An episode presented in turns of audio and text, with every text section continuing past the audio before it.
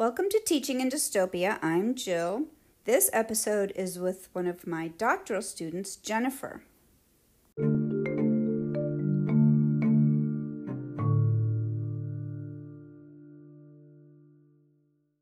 I live in a town really close to Columbia, Missouri, and I am a reading interventionist for third through fifth graders. And so, what are you doing during this pandemic? Well, we um, as a district are doing Google Classroom Oh, for okay. our for our students that have um, access to the technology. Um, the kids who did not have access, um, we made some packets for them for the first couple of weeks, and then I think we'll just reevaluate if we end up extending our time at home. So, were you on spring break last week? We just had a two day spring break, and so um, Why? uh, snow days. Wow. Okay. So now you got a long spring break. Yes, yeah. Okay. So spring break really didn't factor in. Oh, good. Um, okay. Last, so it was like a week ago Monday, we um, heard that it was a potential that we were going to close down. And so we had staff meetings. And then um, the next day, the district staff met again, the admin staff. Mhm. And so while they were meeting, we had our classroom had our kids work on um, accessing Google Classroom, and we showed them all their apps that we had available to them and stuff. So we were pretty prepared. It Um, sounds like it. Yeah, Wow. our our district admin did a really good job of thinking this through. Um, our teachers met last week for a couple days to um, put stuff out on Google Classroom to make it for a couple weeks, Mhm. and then we'll kind of reevaluate from there. So, how does it work? Um, students are supposed to log into their classroom uh, at least once a day, and teachers are kind of tracking attendance through that. And if um, the student doesn't log into Google Classroom, then they're reaching out through email or phone just to make contact with students Okay. every day. So, those that don't have internet access, they're getting some sort of connection. Yeah, Okay. they uh well they've got everything that was um, prepared for Google Classroom went out in um, paper packets that families picked up this last week Mhm. just so that they have that and then teachers are supposed to be just checking in with those students. with their whole class. Mm-hmm. Yep, they're supposed to make contact with every student every day. Okay. And what, how are you doing? Like, what are you doing with your students that you usually work with? Well, what I did the last day that we had everybody together, we knew at 9 a.m. that that was going to be our last day. So I pulled, I don't know, I bet you I saw about 100 students just um, Wow. pulling them into my library, into our school library, just to Mhm. make sure that everybody had two to four books to take home. And then I've got all of my families on a, a classroom dojo. So I send out um, messages every once in a while. Our school has uh, all of our kids on Epic, and Mhm. so I've I've been helping parents uh, navigate that. I've been talking with teachers, just trying to make sure that they have everything they need. And then um, I've decided, well, because my students don't have IEPs, Mhm. so I don't, I'm not mandated to um, have contact with them every day. And because my students also have a Google Classroom that they're trying to do their work for their classroom teachers, we thought it might be really confusing for me to have Yeah. my own Google Classroom. Yeah. So, so I've been actually reaching out to staff Mm-hmm. and showing them some different things to do. For instance, Good I idea. created a Flipgrid yesterday, Mhm. and I've Great. never done. Good flip- for you. I've never. I know. I'm so reaching out of my comfort zone right now, but I did. It's good though. It's a great little. It app, isn't. Yeah. it feels very Yeah. empowering.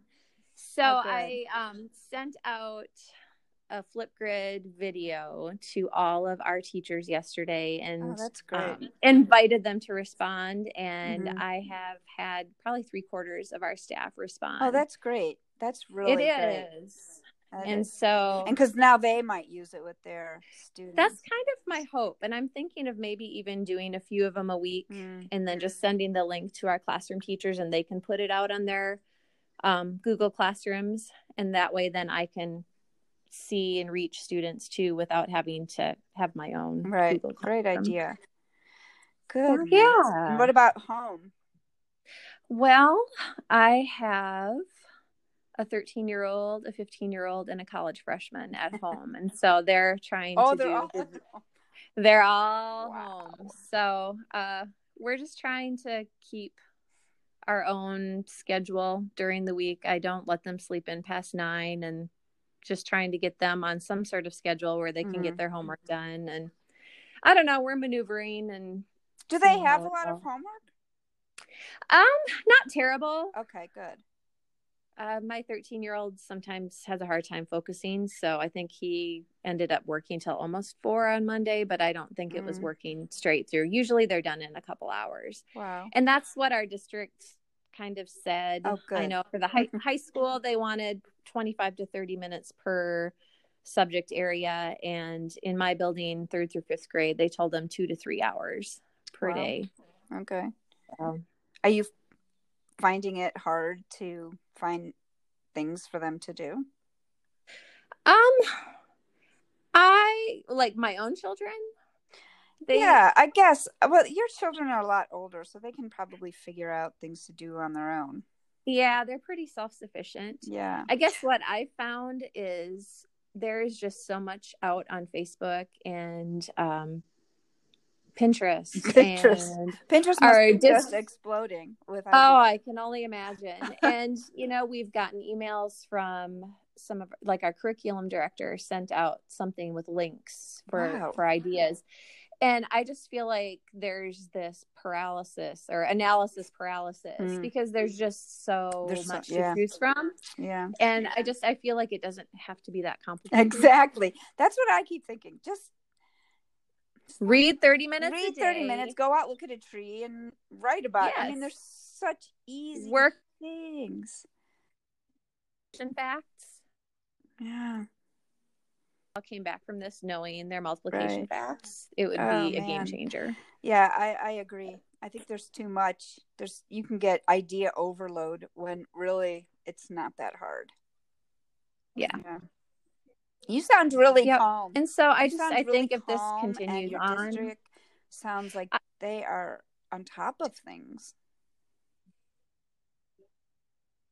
They really had a plan and there were about two days there where everybody was just in limbo and things weren't being told to us because Yeah. they were just ironing out their plan and i'm so glad they did that it just seems like Mm-hmm. everybody knows what's going on and we're lucky that we we've had um we're a google district and we have Uh-huh. been for the past year and i think that made it a lot Mhm. easier for us just to jump in and i know not a Mhm. lot of people use the google classroom but at least everybody had I their own think that helped too. That's great. so i think The thing is, your district had Yep. way less time than others because a lot of school districts were on spring break. So teachers had a, at least, I mean, a week is nothing, but Yeah. at least some time to, you know, kind of breathe and figure out what to do. Whereas Yeah. you all had two days, not even two days, like overnight almost.